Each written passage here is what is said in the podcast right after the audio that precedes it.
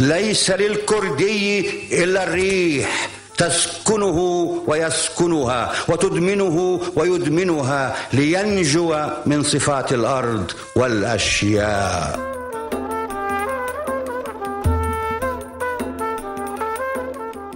بالحلقة الماضية سمعنا قصة عاصم اللي عايش بمحافظة الحسكة شمال سوريا هو وأولاده الستة من دون أي إثبات للهوية، والسبب؟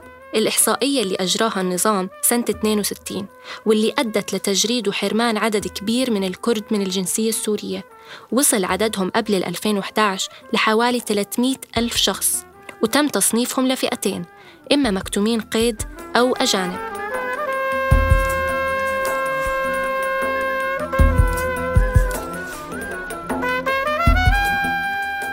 معكم تالا العيسى من برنامج خرائط اللامكان اللي بتناول قضية فاقدي الجنسية في العالم العربي. في حلقتنا اليوم مواطنون أسقطوا سهواً رح نسمع قصة أردلان ونحاول نفهم علاقة الجنسية بالثورة السورية. خليكم معنا لتسمعوا صوت كردي من سوريا.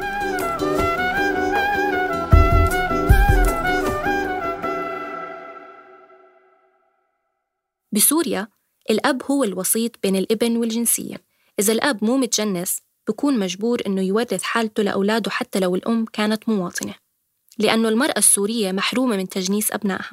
وهيك كان حال عاصم اللي حكينا عنه بالحلقة الماضية. فبالرغم من إنه والدته وزوجته بيحملوا الجنسية السورية، هو وأولاده مجبورين يورثوا انعدام الجنسية من أبوه العاصم.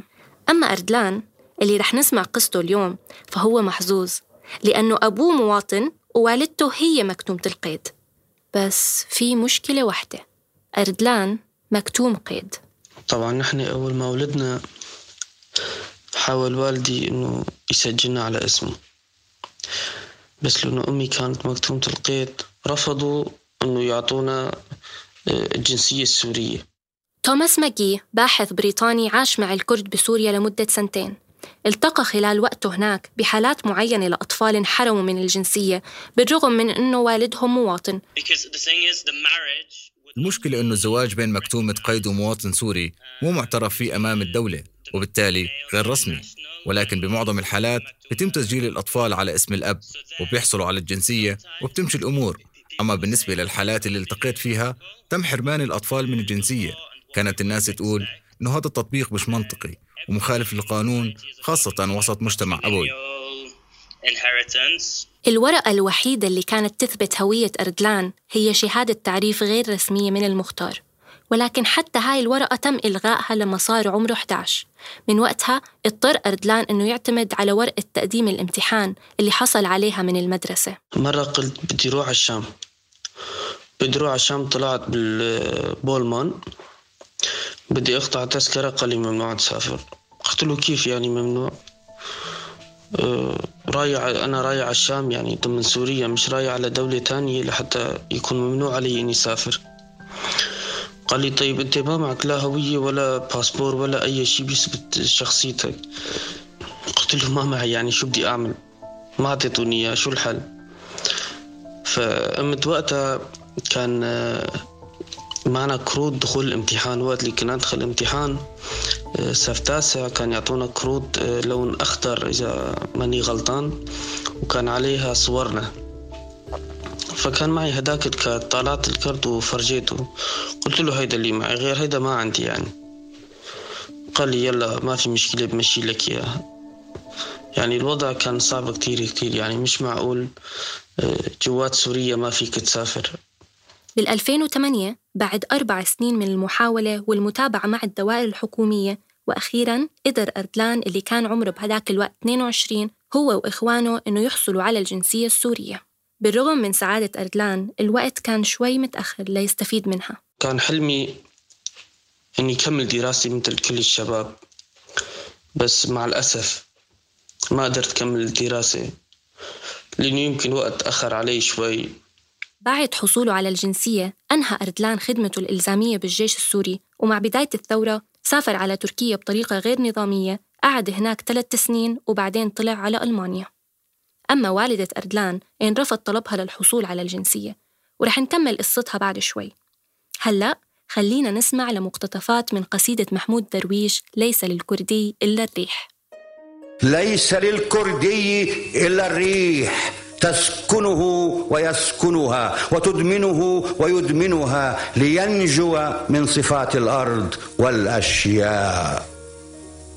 كان يخاطب المجهول: يا ابن الحر إذا رأيت أباك مشنوقا فلا تنزله عن حبل السماء، لا تدفنه يا ابني، فالرياح وصية الكردي للكردي في منفاه يا ابني. انرفض طلب والدة أردلان بالحصول على الجنسية، ولكن تم اعتبارها أجنبية بدل مكتومة قيد. بعد ما أعطونا الجنسية كانت والدتي مكتوم القيد، بس لأنه نحن صرنا مواطنين صارت هي أجنبية.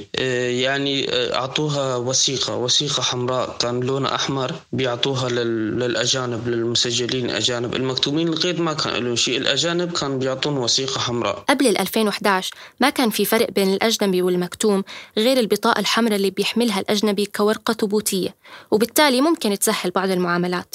أما بعد 2011 تغيرت كل المعادلة وصار الفرق كبير كتير.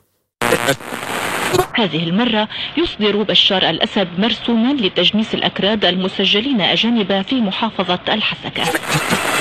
لماذا تظاهر الأكراد في اليوم التالي لقرار رئاسي يمنح عشرات الآلاف منهم الجنسية السورية التي حرموا منها سنوات طويلة؟ كانت بعض المناطق ذات الكثافة الكردية في شمال شرق سوريا قد شهدت مظاهرات الأسبوع الماضي رفع خلالها من قبل الأكراد شعارات تقول إن مطالبهم لا تقتصر على الجنسية فقط وإنما على تحقيق الحرية في سوريا. إذن بلش يبين الفرق بين الأجنبي والمكتوم بنيسان 2011 لما أصدر النظام مرسوم قرار 49 اللي أتاح الفرصة للأجانب إنهم يستعيدوا جنسيتهم، من ضمنهم والدة أردلان. أما المكتومين تم إقصائهم تماماً. بس شو كان هدف النظام وليش اختار هذا التوقيت؟ عبد السلام عثمان القيادي في تيار المستقبل الكردي حكى لنا رأيه. طبعاً النظام أصدر ذلك القرار بذلك الوقت، هو محاولة منه لجلب الشعب الكردي إلى ناحيته وتحييد الكرد عن الثورة. طبعا هو أصدر عدة قرارات ووعود، أيضا وعود كثيرة، وطلب لقاءات أيضا من الأحزاب الكردية لكي يحيد الشارع الكردي عن الثورة السورية. بعد بيوم من إصدار المرسوم اتظاهر عدد كبير من الكرد، مو بس ضد النظام ولكن ضد المرسوم نفسه. طبعا رد الشارع الكردي كان عبر التظاهرات، خاصة تظاهرة بهذا الخصوص، ورفعنا وقتها لافتات كتبنا عليها عبارات مثل: قضيتنا ليست إعطاء الجنسية بل قضيتنا هي نيل الحرية، أو قضيتنا ليست نيل الجنسية بل هي نيل الحقوق الكردية. اعتبر بعض الكرد أنه التوقيت لإصدار القرار كان متأخر لأنه الحصول على الجنسية كان مطلب أساسي من فترة طويلة. ليش مثلا صار لنا 30 سنة عم طالب بأنه إعادة الجنسية، نظام كان يرفض هالمقترح جملة وتفصيلا. بعد صار بأزمة وصارت كل سوريا عم تسور ضده، عم يحاول يكسب الأكراد. يعني إذن الموضوع له أبعاد كتيرة، ويبدو أن الجنسية ليست مطلب منعزل عن السياق السياسي، وبنفس الوقت صعب نختزل القضية بأكملها بالجنسية. في بداية الثورة كانت مطالب الكرد المتظاهرين خاصة الشباب مطالب عامة وبتمثل جميع السوريين، ولكن مع الوقت وخاصة بعد سيطرة حزب الاتحاد الديمقراطي لمناطق بالشمال السوري أصبحت الدعوة لإقامة نظام فيدرالي كردي مطروحة بشكل علني، مما شكل جدل واسع بين السوريين.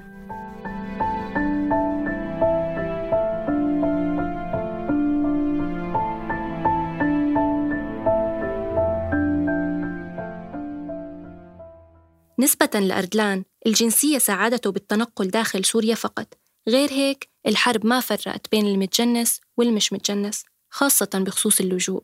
بال2013 قرر أبوه لأردلان وإخوته إنه يتركوا سوريا ويتهربوا لتركيا مثل ما عمل أردلان من قبلهم. كانوا مفكرين إنه الهروب من الحرب رح يقدم لهم إشي جديد، ولكن للأسف حتى الهروب كان مكلف كتير. عندي أخ صغير كان مريض، هو مريض يعني معه نسبة من الإعاقة، كان حامل والدي لأخي الصغير. هن عبروا حدود تركيا، خلصوا الأسلاك، فاتوا على تركيا، مشوا شوي وقع. طبعا يمكن من التعب أجته نوبة صعب كثير. طبعا أولاد صغار كانوا، إخواتي صغار وقتها، ويقع بيناتهم ويتوفى في العراء. يعني هذا معاناة عانيناها كشعب كردي وكأغلب السوريين منذ بداية الثورة السورية.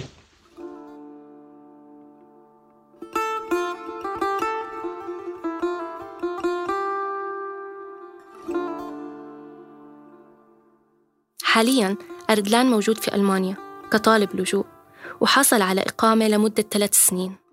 أردلان، شو شعورك إنه صار لك بألمانيا 2 سنين وطلعوا لك إقامة، بس بسوريا قعدت يمكن 22 سنة أو أكتر وما كان في عندك حتى شهادة تعريف؟ يمكن وضعي هلأ أحسن من وضع كتير عالم. يعني بصراحة في عالم خلقوا بسوريا، ولدوا بسوريا وتوفوا بسوريا وما معهم الجنسية السورية، يمكن ما قدروا يسافروا برات المحافظة اللي هن ساكنين فيها. هون المصيبة.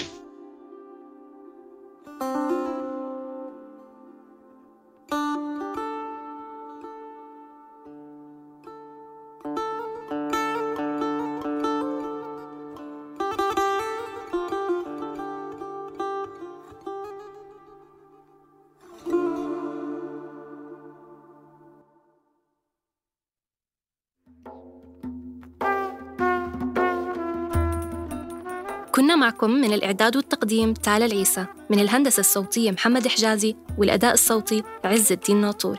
تابعونا بالحلقة الجاي لتعرفوا أكثر عن البدو فاقدي الجنسية في شمال الأردن.